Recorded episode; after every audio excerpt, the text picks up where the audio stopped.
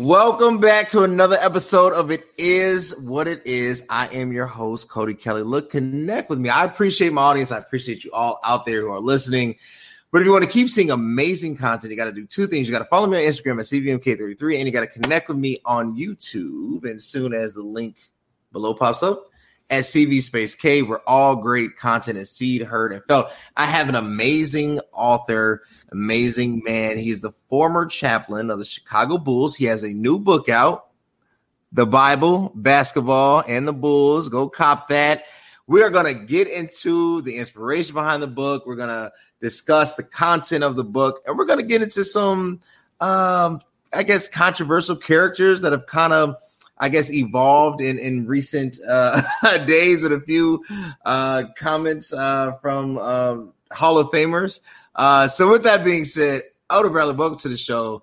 Thank you for being here. I appreciate you so much uh, for taking the time to be on this. But like anything, I always start off with every time I interview an author. What inspired you to write the book? Well, that's an interesting story because once I retired, I had really, I don't want to say wash my hands of everything, but uh, people kept asking me. I would put these little quirks and these little stories and these little these pictures up on my Facebook page, and people kept saying, you know, you should write a book about it. You should write a book about it. And they kept repeating. Matter of fact, one fellow even said, the Lord told me, he told him to tell me that I should write a book about it. And so I began to seriously think about it. I said, well, I said, I don't know how good my memory is. Again, you're talking about 37 years. But I began to start writing. And once I did, a lot of things began to come back. I don't want to say the book wrote itself, although that that argument could be made because right. as fast as I thought about stuff, I began to remember stuff, and I began to remember some of the most outstanding portions in that time. There's particularly our first championship year when I had a chance to lead the team in the Lord's Prayer uh, on national TV in the locker room after our first uh, victory. So I began to write. And like I said, I figured when I would write it, it would maybe get maybe 60, 70 pages, maybe 100 at the most. Well, the book wound up being 184 pages. And even now, after it's finished and published and printed and out there, I'm still remembering stories that I kind of wish that I'd put in there, but I just couldn't remember them uh, right. until which. Uh, but the inspiration came from people telling me that I should do it uh, one particular lady said somebody wants to hear your story. And I really think I really anybody was interested in hearing it, you know. But sure enough, it appears the response to the book has been positive, and I guess there are people that want to know the insight of what it was like ministering to the Chicago Bulls for those 37 years. Perfect, perfect. Look, I've had a chance to get into it. You you covered your journey of how you became a chaplain. I know I covered this last time because you know I, I stated in, in our first connection. I said you can't just go to LinkedIn and apply uh, for the chaplaincy, right? It doesn't work that way. Uh, you talked about how you were invited uh, and basically kind of how God opened up a door. And then you just found yourself. Um, I, your book covers how you got there. It covers filling in. It covers the revival that you preached, the sermon you preached at the AME church. But I wonder, was it like a after you got introduced, after you know you met and and you did the the prayer um, uh, with with the players, and then you know this kind of opportunity came about. Was it a sit down conversation you had to have with management? I mean, like how how does how does chaplaincy and sports like how do those worlds connect? Well, the head chaplain, the one who I started with, my mentor, Reverend Henry Soles, he did all of that. The, the procedure at that particular time was we went, we were covered, our, I guess our, our covering was the media. And what we would do, what he would do, and then what I would do as well, uh, at the beginning of the season, I think we had to submit a letter uh, requesting that we do uh, just like any uh, sports person did. If a sports person, if a media wanted to cover the Bulls that year, they had to submit a letter, who they were with, uh, and request credentials. Uh, we had to do the same thing. First couple of years, Henry did it. Then eventually I started doing it. But after a while, I became such a fixture there until I never had to do it again. I think I probably did it maybe my first five years. Uh, but afterwards, I became a, a, a, fixture there. Everybody knew me, particularly the, the uh, PR man, Tim Hallam, who, who headed the, the PR. And so I never had to do that or go that route again. Even when I brought my assistant on, Paul, uh, the late Paul Riley, who just recently passed, uh, it was just my recommendation.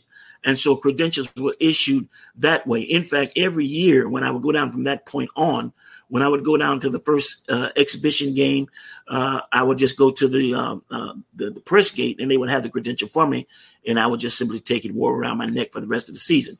But again, uh, the start of it, which was before my time, when Henry Soles, among others, others were there, petitioned the league with the backing of players, players like Bobby Jones, players like Dr. J with the Chicago Bulls, the late Dwight Jones, played with those Artis Gilmore. These men were all in favor of having this program in the NBA. And so a few of the ministers, again, before my time, in conjunction with the players, uh, petition, petitioned the league, and this is how we were allowed to get started. That makes sense. So my, my question is, so you know, you you guys build this kind of union, right? Um, right. That is is really catering to the the needs, the spiritual needs of the players. Uh, but you know, the game got bigger, you know, yeah. uh, to the point now, you know, like everybody, you know, is is unionized. Everybody is is represented with a with an agent. You know, you you can't walk into uh, that billion dollar industry right without going through the proper channels, right? Yeah. Uh, yeah. What has gotten better about chaplaincy, and then what hasn't gotten better, or what has gotten worse? I, I should say. Well, uh, I, I, think uh, again, the main thing, the mainstay of the chaplaincy is the interest of the players, uh, and if the players lose interest, then I, I think it, it, pretty pretty much would make us history, which which again, I so far has not happened. Uh, there are strong Christians in the league. Uh, when I was there, uh, we had a guy like Michael Redd who played with the Milwaukee Bucks. Right. Yeah, Michael Redd was a strong Christian, a strong brother. In fact, he would always request that I give him uh, CDs of my preaching. He would uh, uh, listen to me on while he was on the road, and when he come back to town, he said, "Man, I really enjoyed that." Uh, Kevin Ollie played a short time with us here in Chicago. Yeah. Strong, devoted Christian. Uh, uh, Ervin Johnson, not Magic Johnson, but Ervin Johnson played with Milwaukee and Minnesota. He was responsible for keeping the players active. And so what has to happen is once we uh, start a season, and I was always make my point to be there for maybe the first exhibition or two, even if we didn't hold a chapel session, uh, to introduce myself to the players and to encourage them because the lifelong, the lifeblood of this ministry is the, particip- the participation, excuse me, of the players. And so I would encourage that. Uh, one of the things we also did, uh, and I learned this from, from Henry Soles, uh, to get one player to be the chapel leader. Now, mind you, I mm-hmm. remember my mindset when I first came there. I figured the chapel leader had to be saved, sanctified, filled with the Holy Ghost, and that wasn't always the case. A lot of them were not that were not that into it like they should have, but they were committed Christians. They were they were faithful attendees of the chapel, and so uh, using that to our advantage, encourage the other players. Now, that fellow when I first came was David Greenwood.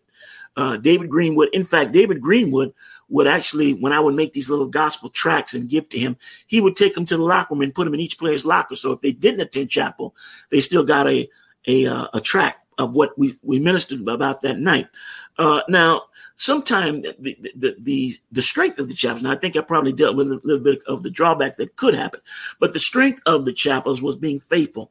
And I remember even saying to the younger guys that came along as we, in, in the meeting, one of our last meetings, last time I was met with them, uh, was to encourage them to always be there.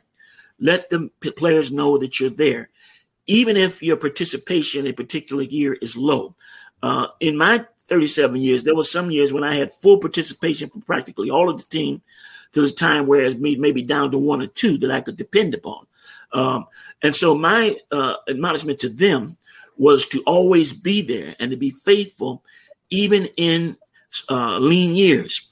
You know, sometimes your, your, your chapel players get traded away. I mean, I've had that happen where guys that were more faithful to my chapel, they suddenly get traded away, like Kevin Ollie in that case. You know, uh, uh, who's the other fella? Uh, uh, Jrue Holiday, not Jrue Holiday, uh, his brother. I can't remember his name right there, but oh, he was. That's right. That was yeah. yeah, and he got traded, and so there went one of my most faithful attendees. Uh, but again, the the main thing that I discovered is being consistent, being there. You know, and and sometimes you're called upon because management knows you're there for things other than chapel itself. I don't know if you got to the part where I had to specifically minister to Tyson Chandler when I was called by management. John Paxson sent word, find the chaplain. Uh, had gone through a situation where a couple of his friends were killed that night. Um, not he was there, but he got word that they were killed Uh, and, and I can't remember exactly what it was. And we came to the game tonight, uh, they could tell that he just wasn't right. So Paxson said, "Where's Scott?" You know, he knew me by first name, of course. He said, "I want you." He said, "Let you talk to the chaplain." Of course, I knew Tyson. He'd been attending my chapels, and the very fact that I was there uh, meant that there was there was the, the opportunity, if you want to call it that, to minister specifically to him in the coach's office uh, because of what he had gone through. And again, I, I, when that incident happened, I really felt my worth as a chaplain, as I stated in the book, because I realized that management understood the importance of my being there and that they needed my services. Well, one of the things that I was reminding them of in chapel uh, is that this moment is a fleeting moment. You know, uh, Henry Soles like to always use the illustration uh, like Jesus. Today they're saying Hosanna, and before the week is out, they're saying crucify him. You know, uh, there are cycles, uh, and again, there's cycles in life. Of course, there's cycles in life. There's cycles in sports. There's cycles in the individual of the player, the individual life of the player. And I always like to keep them grounded to realize you can be up today, but tomorrow you can be down. Don't let this go to your head. Don't let the enjoy the the moment, but always remember that just like there's there's a season uh, of of everything going well, there's there's also a season where things might not be going so well. And the very folk that that cheered you and and and and you know made an icon out of you will now be saying crucify him, get rid of him, trade him. I saw that with John Paxson when he became the general manager.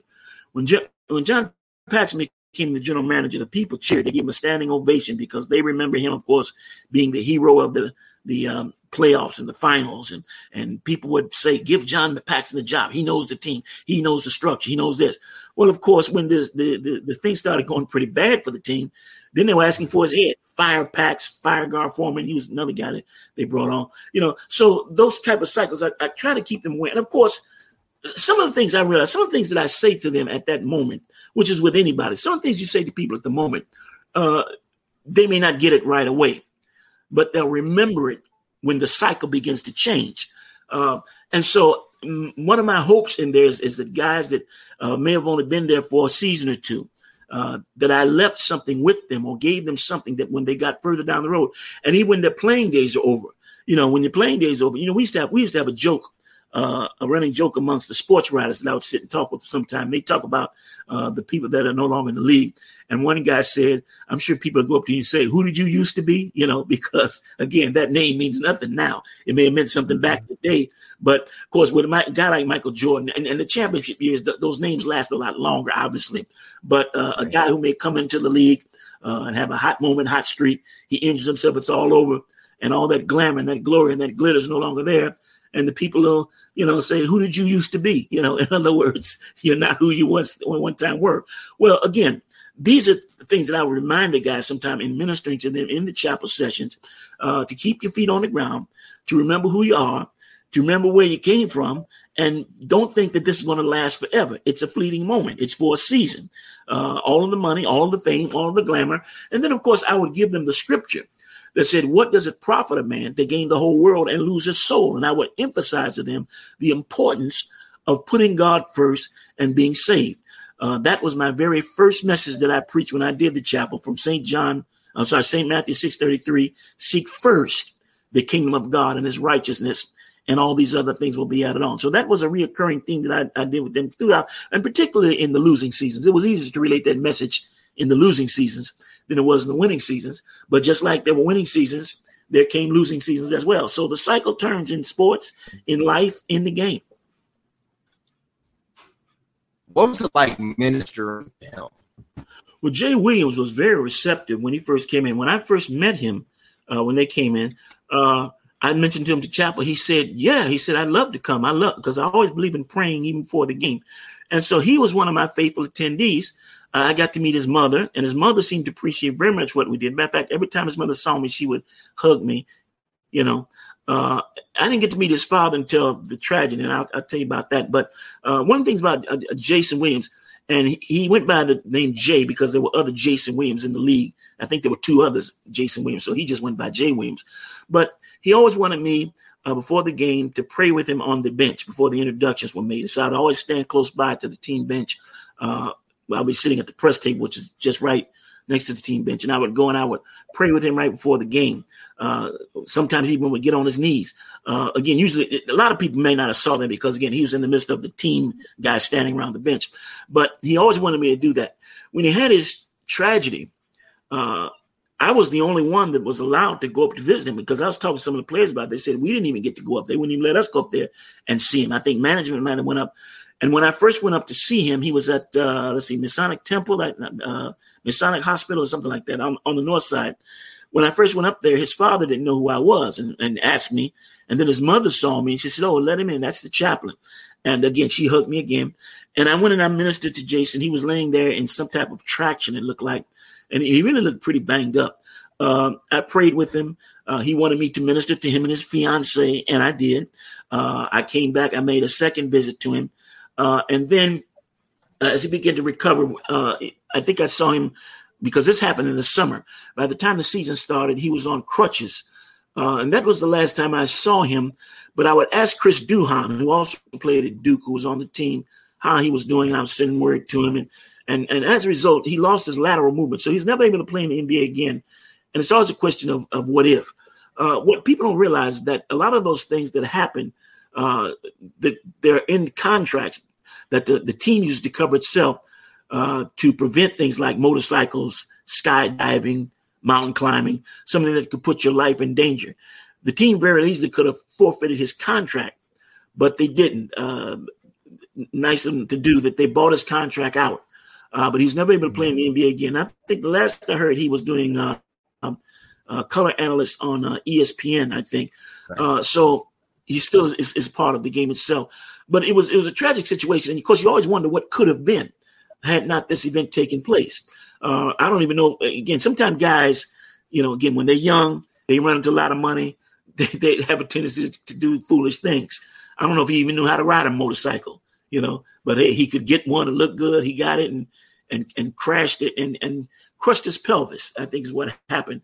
And so that was it. It was tragic, but again, uh, just like I administered, you know, you got you're riding high today, and tomorrow something could happen, and it's all over. And uh, that was a lesson I think that a lot of guys did learn uh, in that as a result of that tragedy. So let's let's switch gears. Scottie Pippen has been OC lately, and I think that's the best way to say it. Scotty has written a book uh, hope he's aware of your book. and Scotty is is claiming that he didn't just do. Uh, Phil Jackson made a mistake giving Toni Kukoc the ball instead of him. Uh, that he was the real leader in the locker room, not Michael. Uh, he even accused in a Today interview uh, that Phil Jackson was racist. Was I don't believe any of that. What Scotty said, right? Yeah. What? Well, what? what happened? Because uh, you saw Scotty when he was Scott, when he was Scott right, Maurice yeah. Drafted in '87, and then you saw the maturation of this personality. What what happened there? Well, I'm, i pray for Scotty. I think about him periodically because when he first came to the team, he and Horace Grant were they came to the team together, and they were very faithful in my chapels. They were very faithful in attending. Uh, in fact, during that time, during that championship run, of the 12 players, I had about 80 guys that were coming on a consistent basis, including Craig Hodges and Cliff Levingston, Scott Williams, uh, or my BJ Armstrong, I say, Scotty Horace. Uh, those guys were always there during my, my chapel sessions. Uh, along the way, Scotty stopped coming. He's got slowful. And I remember the championship night before the game, we were in Los Angeles, and I sat down talking and said, Pip, I said, you know, you get something great is about to happen to you, man. Don't forget the Lord. I said, look at the Lord has blessed you. Look at where the Lord has brought you from. You're about to win a championship. You know, and I gave him that straightforward talk. And that night he did come to chapel. Uh, he had to leave to get his ankles taped, you know, to get a tape before each right. game. Uh, but he was there for the, for the most part. Uh, but I, I, noticed a change in him as he got more successful, as he became more successful.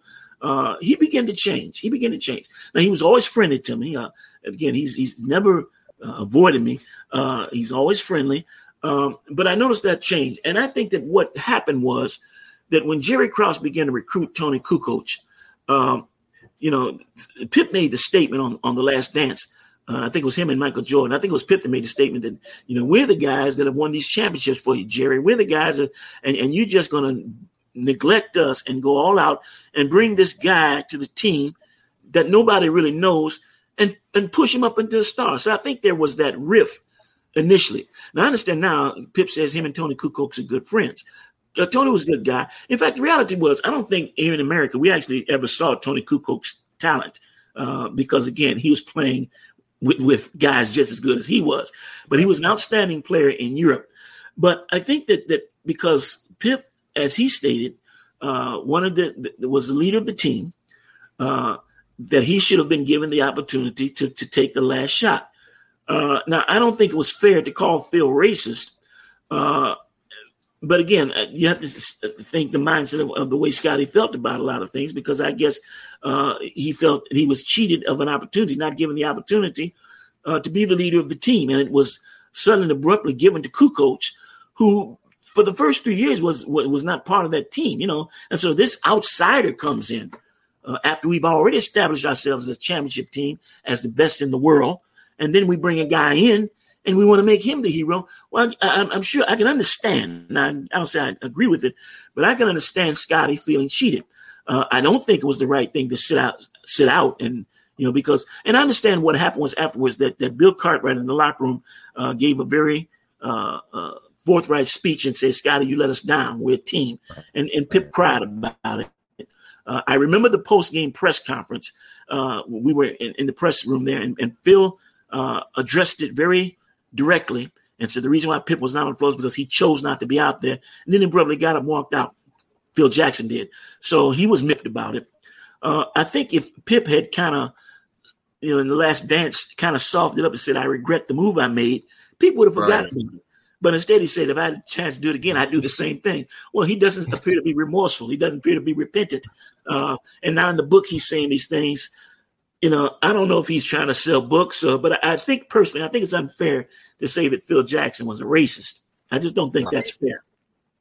Did you did you suspect earlier that there might have been a rift maybe between him and Michael? Like, you know, because sometimes outside looking in, all that type of rift. In fact, uh, if anything, there's more of a, of a rift between Horace and, and Michael. Horace Grant because Horace would stand up to Michael. You know, I understand. And again, I went into the practices, but I understand Michael ran the, the, practices and was hard on people. You know, and he would, and he even he admitted uh, Horace wasn't apt to take all that stuff. But I, I do remember a conversation with Horace one time when he was saying that uh, I'm trying to think who else wanted to fight with Michael, and uh, he said they had to pull him away because even though they had differences, Horace said, even though I, I, had differences with Michael, I realized this man is the franchise of the team. So I can tell him how I feel about it and get in his face and talk and, and woof, you know. He said, but I wouldn't go fight with him and hurt him because I realized this man is the team. And I'm trying to think who the other player was uh, that they said they had to restrain him because they realized don't don't fight with Mike. Mike now Mike would haul off and hit somebody else.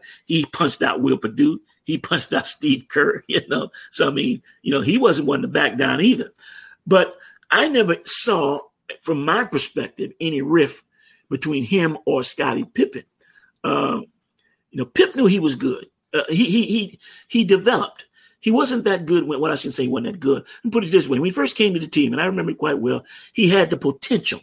Uh, and, and what I find with a lot of guys uh, when they come into the league, depending on where they come, they've got potential to be great players, but if they're in the wrong system or the wrong uh, coaching staff, like Kevin Loughery, When Kevin, when I first started, Kevin Loughery was the coach.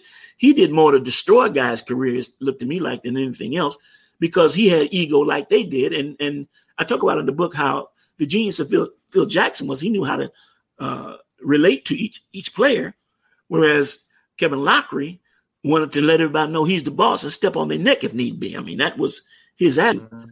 So I uh, between Pip and, and the other guys, I didn't see any rift or any jealousy that I saw. Uh, but I think probably, you know, when the season is over, when, when it's all said and done, uh, when, uh, uh, you know, we look back on it now, him as a player, uh, he probably thinks of things that, that it could have been done differently. And to be honest with you, I look at a lot of things in my situation there that could have been done differently, you know. Uh, so I guess all of us feel that some of us react differently than others. Some of us think differently about it than others. So you know, that that's all I have to say about that. I saw no indication of any rift between him and Michael Jordan at all. So my last question: Thirty-seven years in chaplaincy, you you met a lot of great players. You had uh, relationships with these players. You've prayed over and ministered uh, to them. Uh, you have impacted the NBA. What do you think um, your legacy is? Not just for the Chicago Bulls, uh, but the NBA as a whole. Because arguably, and and this is you know uh, as an outsider looking in, and I said this when we interviewed. First, I said football chaplains are known. Like some of them are like celebs, right? They're like celebrity chaplains. Mm-hmm. Basketball chaplains are not known. You might be the most visible, like you know, you saw you at the WGN games. People recognize you. They saw you in the docu series. You know, like um, so you might be the most visible NBA chaplain ever. What do you think your legacy is when you look back? Well, if I could keep it limited to a man of God, uh, I never got in any scandals. I never got in the middle of things. There, there is one incident that I'm kind of not very proud of. I talk about it in the book where one of the security guards tried to dress me down in front of my daughter, and I didn't take too kind to that because I wasn't going to punk out in front of my daughter. So I may be a man of God, but you're not going to come in here. And again, it's it's in the book. Uh, and so what wound up happening was I got in his face and he got in my face, and we went back and forth. Now again, I didn't get profane, I didn't use no profanity, I didn't cuss, but I don't know, buddy, you know, I'm a man, and you're not gonna dress me down in front of my daughter. That just ain't gonna happen, you know.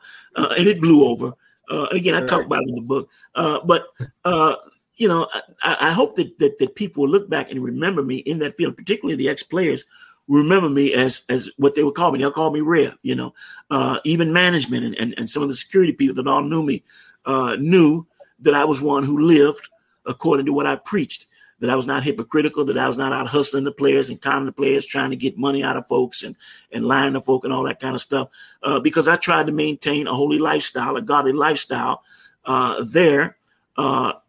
Uh, it, you know, whether I was in the locker room, whether I was in the in the media room, among the medias. In fact, uh, since I've done this book, uh, uh, of course, a couple of the blurbs you have on the back there of the book uh, were from two guys that were with the media: Fred Mitchell with the uh, Chicago Tribune, uh, Jim O'Donnell with uh, the the, the uh, Suburban Herald. Uh, these mm-hmm. guys knew me, and they were nice enough to to uh, give a blurb uh, to me and to the book on the uh, on the back of the book, endorse the book. In fact, I just talked with Jim O'Donnell today. Instantly, I misspelled his name, McDonald. It's not McDonald, it's O'Donnell. And I apologize for that, and I'm going to straighten that out on my next printing. But uh, he said today that he even featured it in one of his columns and plans wow. to do it again as the season starts. So uh, there were good relationships that I had there with most of the people. Uh, a couple of them maybe not as good as others, but it's only because uh, I guess they didn't appreciate what I was doing. Right. Uh, I had no real run-ins with anybody except Jerry Krause, and again, I talk about that in the book, and that soon blew over. You know, he calmed down uh, after our initial encounter. So I hope that the legacy that I left will be that I was a man of God, and, and secondly, that I was a black man who stood tall. Uh, again, I didn't dress with my pants falling down. I didn't come up with a lot of crazy hairstyles. I always tried to dress like a strong leader uh, and they could look as particularly since the majority of the young guys in the NBA are black young men, they could look at me as a black man and see that this is how a man carries himself. This is how a Christian man, this is how a Christian black man carries himself.